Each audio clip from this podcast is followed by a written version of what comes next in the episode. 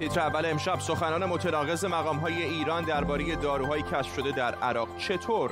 19 کامیون دارو از ایران به عراق قاچاق شد. بربریت در پاریس. چطور یک افراط‌گرای اسلامی در قلب اروپا سر معلم تاریخ را از تنش جدا کرد؟ و شاخهای اینستاگرامی زیر ذره‌بین از کیم کارداشیان تا دنیا جهانبخت چقدر اینفلوئنسرها روی زندگی ما تاثیر می‌گذارند؟ به تیتر اول خوش آمدید.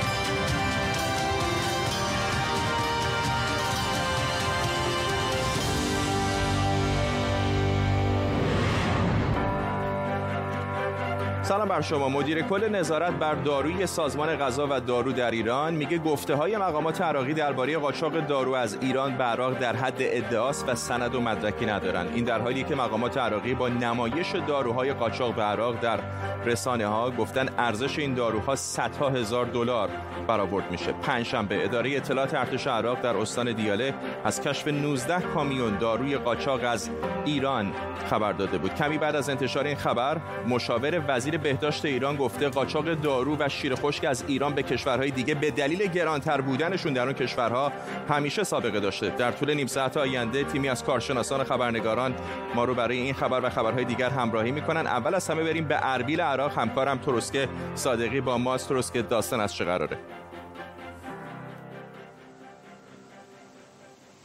مسئله قاچاق دارو از ایران به عراق مسئله جدیدی نیست. بارها اینجا در خبرگزاری ها می‌بینیم که یعنی از کشف محموله دارویی صحبت میشه از ایران وارد عراق شده. این اما در این مورد بیانیه وزارت دفاع عراق بود که گفته بود این یکی از بزرگترین یعنی محموله های دارویی بوده که از عراق به از ایران به عراق وارد شده و اونا کشفش کردن.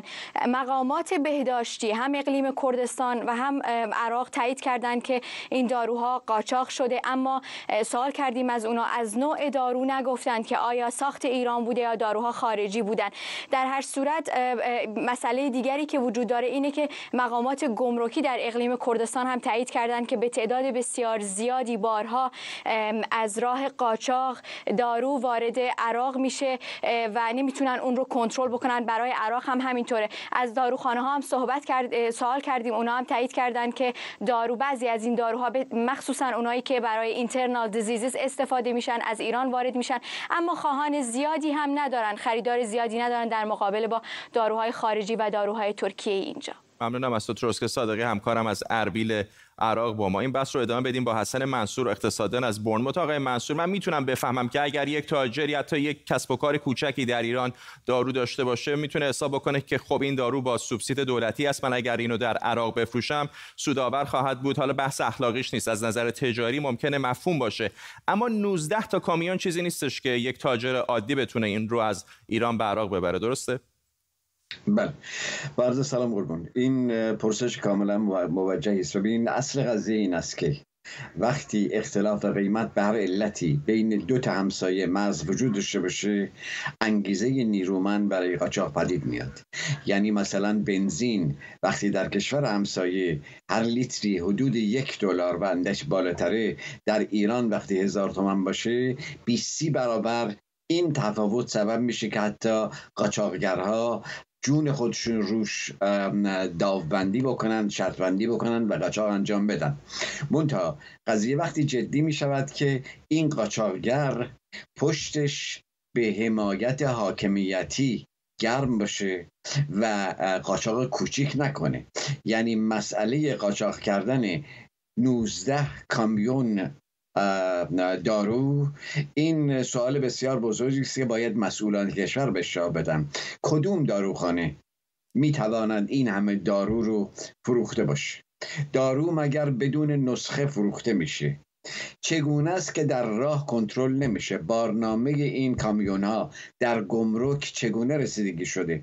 همه اینا مسائلی است با پرسش های دیگه و این نشون میده که در این قاچاق مثل بسیار از قاچاق های دیگر قدرت های حاکمیتی دستشون تو کاره.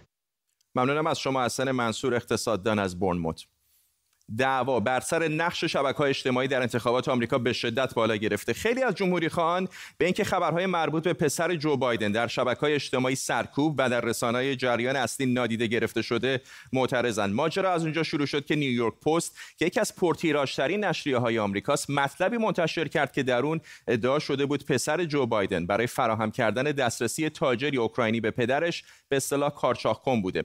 منبع نیویورک پست هارد دیسک هانتر پسر جو بایدن بوده که ظاهرا برای تعمیر داده بوده به جایی و از همونجا همین اطلاعات و هم تعدادی عکس درس کرده. قابل پیش بینی بود که خبری این چنینی خیلی سریع در آمریکا داغ بشه. اما توییتر در اقدامی نادر امکان انتشار این مطلب رو برداشت و حتی حساب نیویورک پست رو هم مسدود کرد. ببینید این دیگه شارح یا یک حساب ناشناس دیگه نیست. بحث دخالت روشن در انتشار مطلب یکی از معروفترین نشریات آمریکاست. همین باعث واکنش های زیادی شده. تا جایی که حتی سناتور تد کروز خواستار احضار مدیر توییتر به مجلس سنا شده. به خصوص بعد از انتخابات قبلی آمریکا انتقادات زیادی به شبکه اجتماعی برای نقششون در کمک به انتشار اخبار دروغی مطرح شده. تا قبلش به طور سنتی مگر در موارد جدی مثل کودک آزاری یا انتشار محتوای دارای حق مالکیت معنوی معمولا این شبکه های اجتماعی خیلی دخالتی نمی‌کردند بعضی ها میگن این مسئولیتی هم که توییتر و فیسبوک و گوگل و دیگران ازش استفاده می‌کنن به خاطر همینی که از نظر قانونگذار اینها پلتفرمن.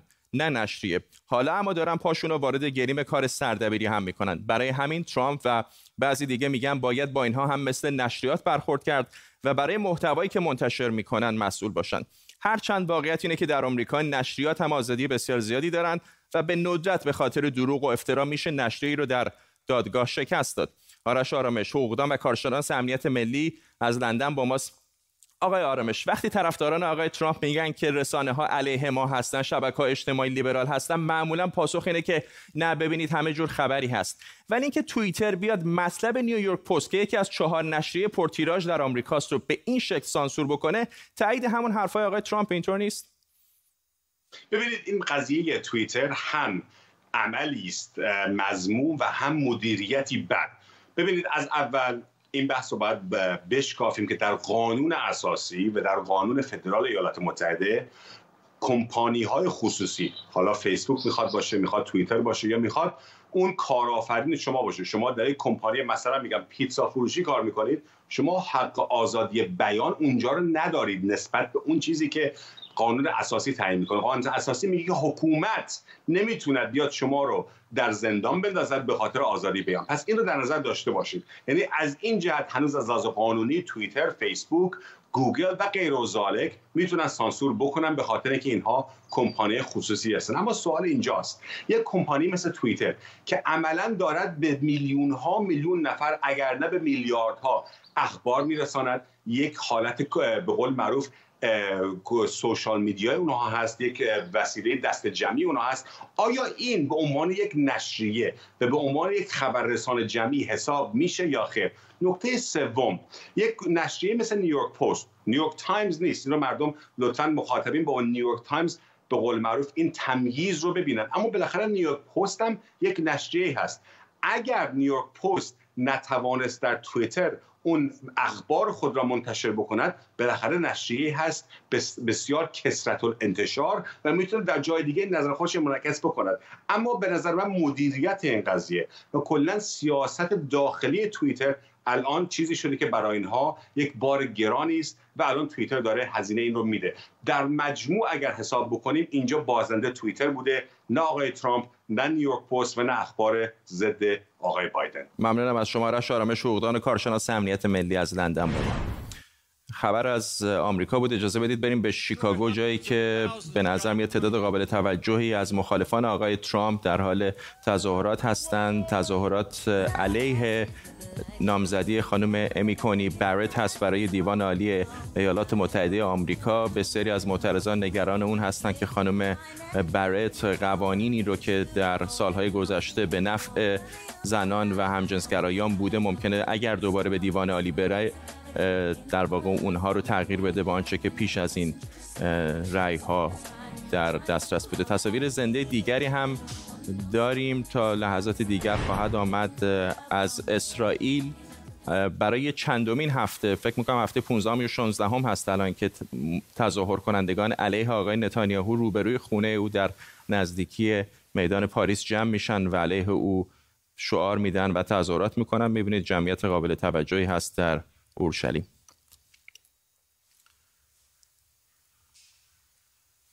و خبری که اروپا رو در شک فرو برده. یک معلم مدرسه در حومه پاریس توسط یک اسلامگرای افراطی که شاهدان میگن فریاد الله اکبر سر می‌داده سر بریده شد. گفته شده این معلم تاریخ در بحث آزادی بیان در کلاسش تصاویری از کاریکاتورهای پیامبر مسلمانان رو در هفته نامه شارلی ابدو نشون داده بود. امانوئل مکرون رئیس جمهوری فرانسه این اتفاق رو یک حمله تروریستی اسلامگرایانه توصیف کرده. نیلوفر پور ابراهیم خبرنگار ما از پاریس با ماست. با جزئیات بیشتر. نیلوفر. برای این حمله خیلی خیلی تکان دهنده بوده در قلب اروپا. همونطور که گفتی به دلیل اینکه یک نفر سر بریده میشه تنها به خاطر اینکه آموزش می‌داده آزادی بیان رو در کلاسش و همینطور کاریکاتورهایی رو نشون داده که از نظر بعضی ها توهین آمیز بوده. داستان از اینجا شروع شده که توی هفته های گذشته پدر یکی از دانش آموزان این معلم ویدیوهایی رو منتشر کرده. در اون توضیح داده که در سر, سر کلاسش این معلم دانش آموزان مسلمان رو ازشون خواسته کلاس رو ترک کنن یا روشون رو اونور کنن چون چیزی که می‌خواسته نشون بده اونها رو شوکه می‌کنه. بعد از اون چندین ویدیوی دیگه منتشر کرده اسم این معلم رو گفته آدرس این مدرسه رو داده و در نهایت این کاری که انجام داده منجر به قتل این معلم تاریخ و جغرافیا میشه. اتفاقی که حالا باعث شده نه نفر بازداشت بشن برای بررسی های بیشتر واکنش های بسیاری در خود فرانسه فرانسه برانگیخته. این اتفاق همزمان شده با زمانی که بعد از پنج سال دادگاه متهمان حمله به نشریه چارلی ابدو در فرانسه در جریانه و به مناسبت اون همین نشریه دوباره یک سری از کاریکاتورها رو منتشر کرده که باعث این شده که حملاتی به اعضای این نشریه دوباره نشونه گرفته بشه و از طرف دیگه حالا مقام های فرانسوی هم میگن سطح تهدیدات حملات تروریستی در فرانسه یک بار دیگه به شدت بالا رفته. ممنونم از نیلوفر پور ابراهیم. خبرنگار ما در پاریس اجازه بدین این بحث رو ادامه بدیم. تینوش نظمجو مترجم و ناشر از پاریس با ماست. آقای نظمجو برای بسیاری حتی اینجا در اروپا واقعا جای تعجب هستش که به خاطر یک کارتون چندین ساله می‌بینیم فرانسه شاهد خشونت های این چنینی هست و سربریدن وسط قلب اروپا در پاریس چیزی نیستش که آدم ها باش به راحتی بتونن کنار بیان. بله فکر می‌کنم که این اتفاقیه که حالا مشکلاتی هستش در واقع که با هم آزادی بیان وجود داره و معنی آزادی بیان در واقع در دنیایی که حالا می‌تونه دنیای مسلمان یا شهر باشه و دنیایی که حالا دنیای غرب نگاهی که بهش داریم و نگاهی که به خصوص فرانسوی ها دارن. یعنی که کوتاه نمیان در واقع توی یه همچین بحثی که بحث آزادی بیانه. یعنی فرانسه فکر می‌کنم به عنوان کشوری که در واقع به حال گهواره دموکراسی بوده با انقلاب فرانسه و تمام در واقع حرکات مهم از اینجا در واقع آغاز شده از 200 سال پیش. یک سری در واقع پرنسیپ هایی داره که اون پرنسیپ ها حالا توی به عنوان شعار در واقع توی فرانسه حک شده. یعنی آزادی برابری و برادری. و خب خیلی ها در این کشور خون دادن به خاطر این ارزش ها و برای اینکه به اینجا برسیم و فکر می‌کنم به همین دلیل هم هستش که در واقع کنار نمیاد. با خیلی چیزها به این صورت کنار نمیاد. یعنی این تفکری که بخواد آزادی بیان رو در واقع به خاطر یه زورگویی به خاطر اینکه بگیم که قانون قانون جنگل باشه کسی بیاد بترسونه آدم های دیگر رو و نتونن حرفاشون رو بزنن در واقع کنار نمیان. کما که داشتم میخوندم که اولا که یک شنبه یک تظاهرات بزرگی همین فرداد قراره در پاریس در واقع برگزار بشه و برای اینکه در واقع همبستگی خودشون رو نشون بدن و نشون بدن که نمیترسن. مثل همون اتفاقی که در ژانویه 2015 بعد از حمله به شارلی ابدو افتاده بود مجله شارلی ابدو. و اینکه میگم بعد از اون در واقع بعد از اتفاقی که افتاد اتفاقا تصمیم گرفتن معلم که باز در کلاسشون این کاریکاتورها رو نشون بدن و توضیح بیشتری بدن. در واقع میشه گفت این حمله در واقع واکنش برعکس رو نشون داد. یعنی فکر می‌کنم این کاریکاتورها دیگه تا برای همیشه توی برنامه در واقع مدرسه های فرانسوی حک شده و هر سال در حرف بزنن ممنونم از شما تینوش نظرجو مترجم و ناشر از پاریس با ما. اجازه بدید بریم به بیروت پایتخت لبنان تصاویر زنده خواهیم داشت تا لحظات دیگر اگه از نظر فنی به دستمون برسه. بله تصاویر که می‌بینیم مربوط به لحظات قبل هست در خیابان‌های مرکزی این شهر. صدها نفر در اولین سالگرد اعتراض لبنان با در دست داشتن پرچم کشور راهپیمایی کردند. همزمان مایک پومپو وزیر خارجه آمریکا هم در توییتی نوشته یک سال پیش مردم لبنان به خیابون اومدن و خواستار اصلاحات، مدیریت بهتر و پایان فساد گسترده شدن که به گفته او ظرفیت عظیم لبنان رو از بین برده.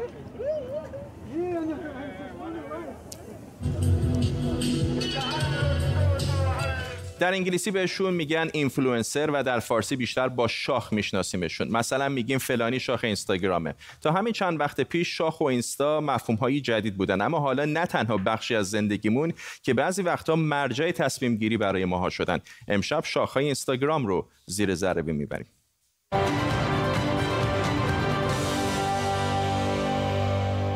کیم کارداشیان تا الان تو اینستاگرام 188 میلیون فالوور داره. بیشتر از دو برابر جمعیت ایران. صدف بیوتی نزدیک به 3 میلیون و مثلا محمد امین کریمپور نزدیک 5 میلیون فالوور داره. شما چند تا فالوور دارید؟ اصلا فالوور داشتن به چه کاری میاد؟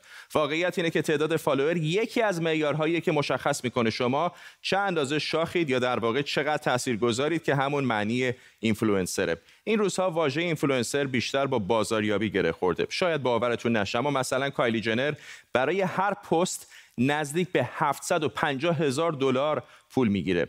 اگه حقوق یک کسی سالانه 75 هزار دلار باشه 10 سال حقوق اون بنده خدا مساویه با یه پست چند ثانیه‌ای اینستاگرامی اون.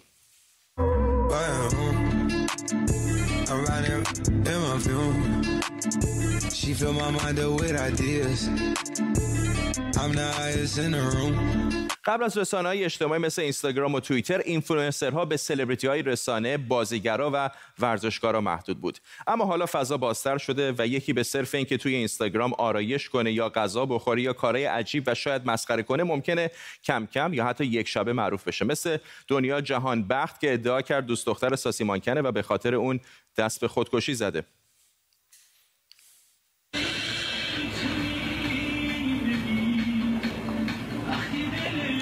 حتما ویدیو شادتون هست. پستش یه شبه همه جا منتشر شد و مشهورش کرد. حالا 9 میلیون درسته 9 میلیون نفر فالوور داره.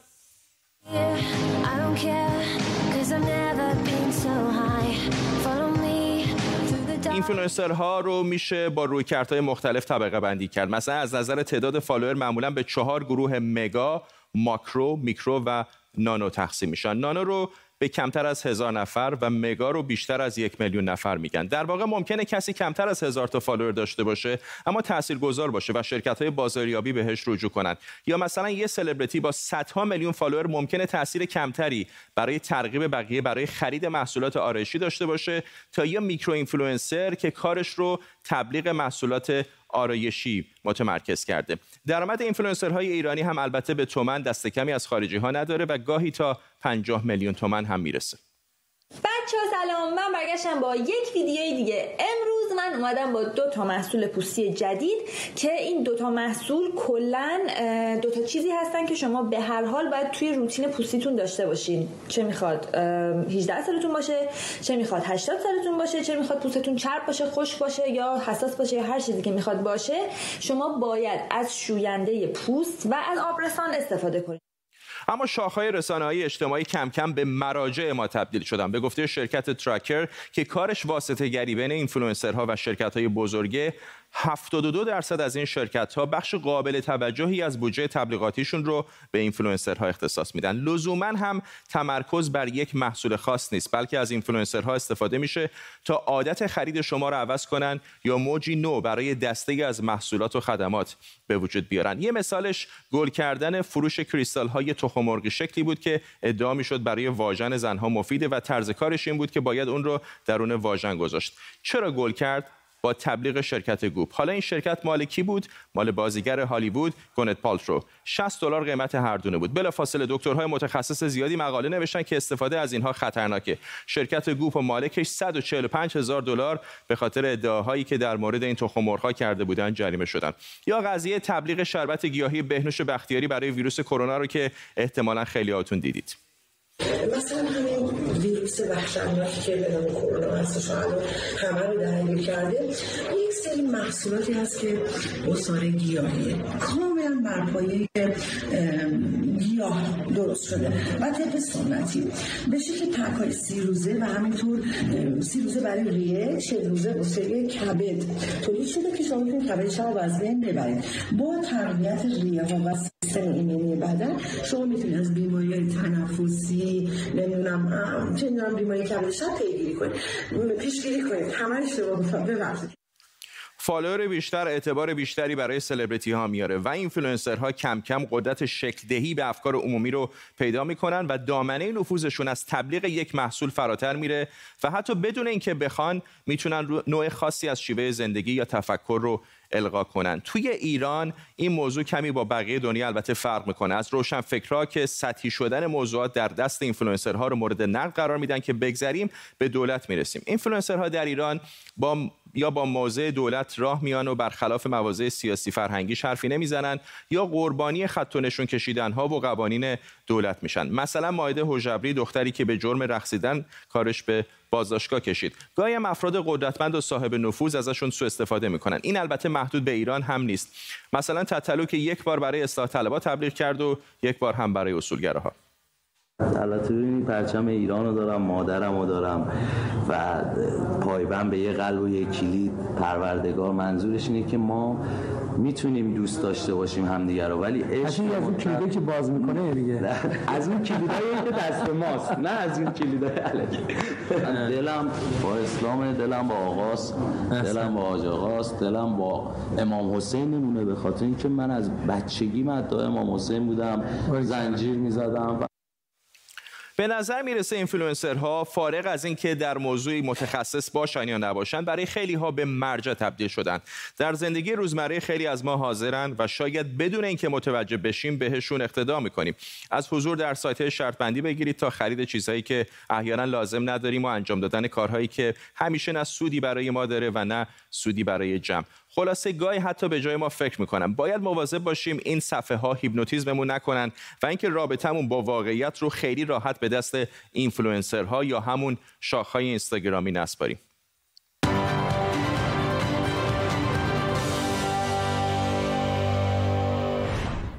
تصاویر زنده داریم از ایالت پنسیلوانیا شهر ریدینگ مایک پنس معاون رئیس جمهوری ایالات متحده آمریکا لحظات پیش وارد این شهر شده ایالت پنسیلوانیا که از اون ایالت های مردد و کلیدی هست که در روزهای گذشته تقریبا همه نظرسنجی ها نشون میده که در اونجا آقای بایدن فعلا از رئیس جمهوری آمریکا جلو هست. برای همین هست شاید که معاون رئیس جمهوری آمریکا وقت و انرژی زیادی رو داره در پنسیلوانیا خرج می‌کنه تا در این فرصت کوتاه باقی مانده تا 13 آبان که انتخابات ریاست جمهوری آمریکا برگزار خواهد شد بتونه رأی های بیشتری رو در ایالت های کلیدی و مردد مثل همینجا در پنسیلوانیا برای رئیس جمهوری آمریکا جذب بکنه. ایالت های دیگری هم مثل فلوریدا مثل میشیگان و مثل ویسکانسین در روزهای پیش رو بسیار حائز اهمیت خواهند بود. تصاویر زنده رو می‌بینید از ایالت پنسیلوانیا جایی که مایک پنس معاون دونالد ترامپ در حال صحبت در بین طرفداران رئیس جمهور آمریکا است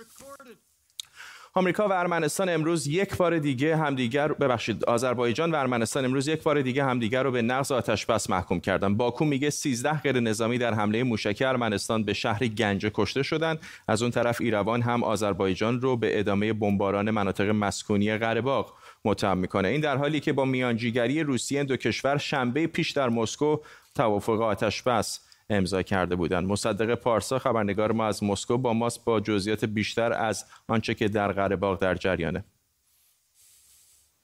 یک هفته بعد از اینکه آذربایجان و ارمنستان در مسکو پیمان آتش موقت امضا کردن درگیری ها در این منطقه حالا شدت خیلی بیشتری هم گرفته. و امروز هر دو طرف همدیگر باز به نقش نقض آتش بس متهم کردند و البته خبرهایی هم از پیروزی های جنگی خودشان دادن. همونطور که آذربایجان با نشر یک ویدیو از اینکه سامانه دفاع ضد موشکی اس 300 ارمنستان منهدم کرده خبر داد. همچنان گفت که یک سامانه ضد موشکی S125 ارمنستان هم امروز از سوی آذربایجان منهدم شده. همچنان گفتند که به عملات ارمنستان به شهر گنجه پاسخ خواهند داد. اون طرف هم ارمنستان مدعی است که در این جنگ پیروزی هایی داشته. از جمله اینکه امروز اعلام شد سه هواپیمای بدون سرنشین ارتش آذربایجان را منهدم کردند و هر دو طرف دارن پیام های مختلفی در مورد پیروزی های جنگی خودشان میدن. و این سبب شده که جامعه جهانی هم پی هم از اونا بخوان که به آتش بس تن بدن و آمریکا و روسیه هم اعلان کردن که موضعشان در این مورد خیلی نزدیک به هم هست. ممنونم از تو. مصدق پارس خبرنگار ما از مسکو پایتخت روسیه با ما. به این ترتیب می‌رسیم به پایان تیتر اول. امشب اشاره بکنم که این برنامه رو می‌تونید تا دقایق دیگر روی یوتیوب ببینید و تا ساعتی دیگر با زینویس فارسی و به چند زبان دیگر هم می‌تونید اون رو دوباره ببینید. ممنون از همراهیتون تا فردا و برنامه بعدی. بدرود.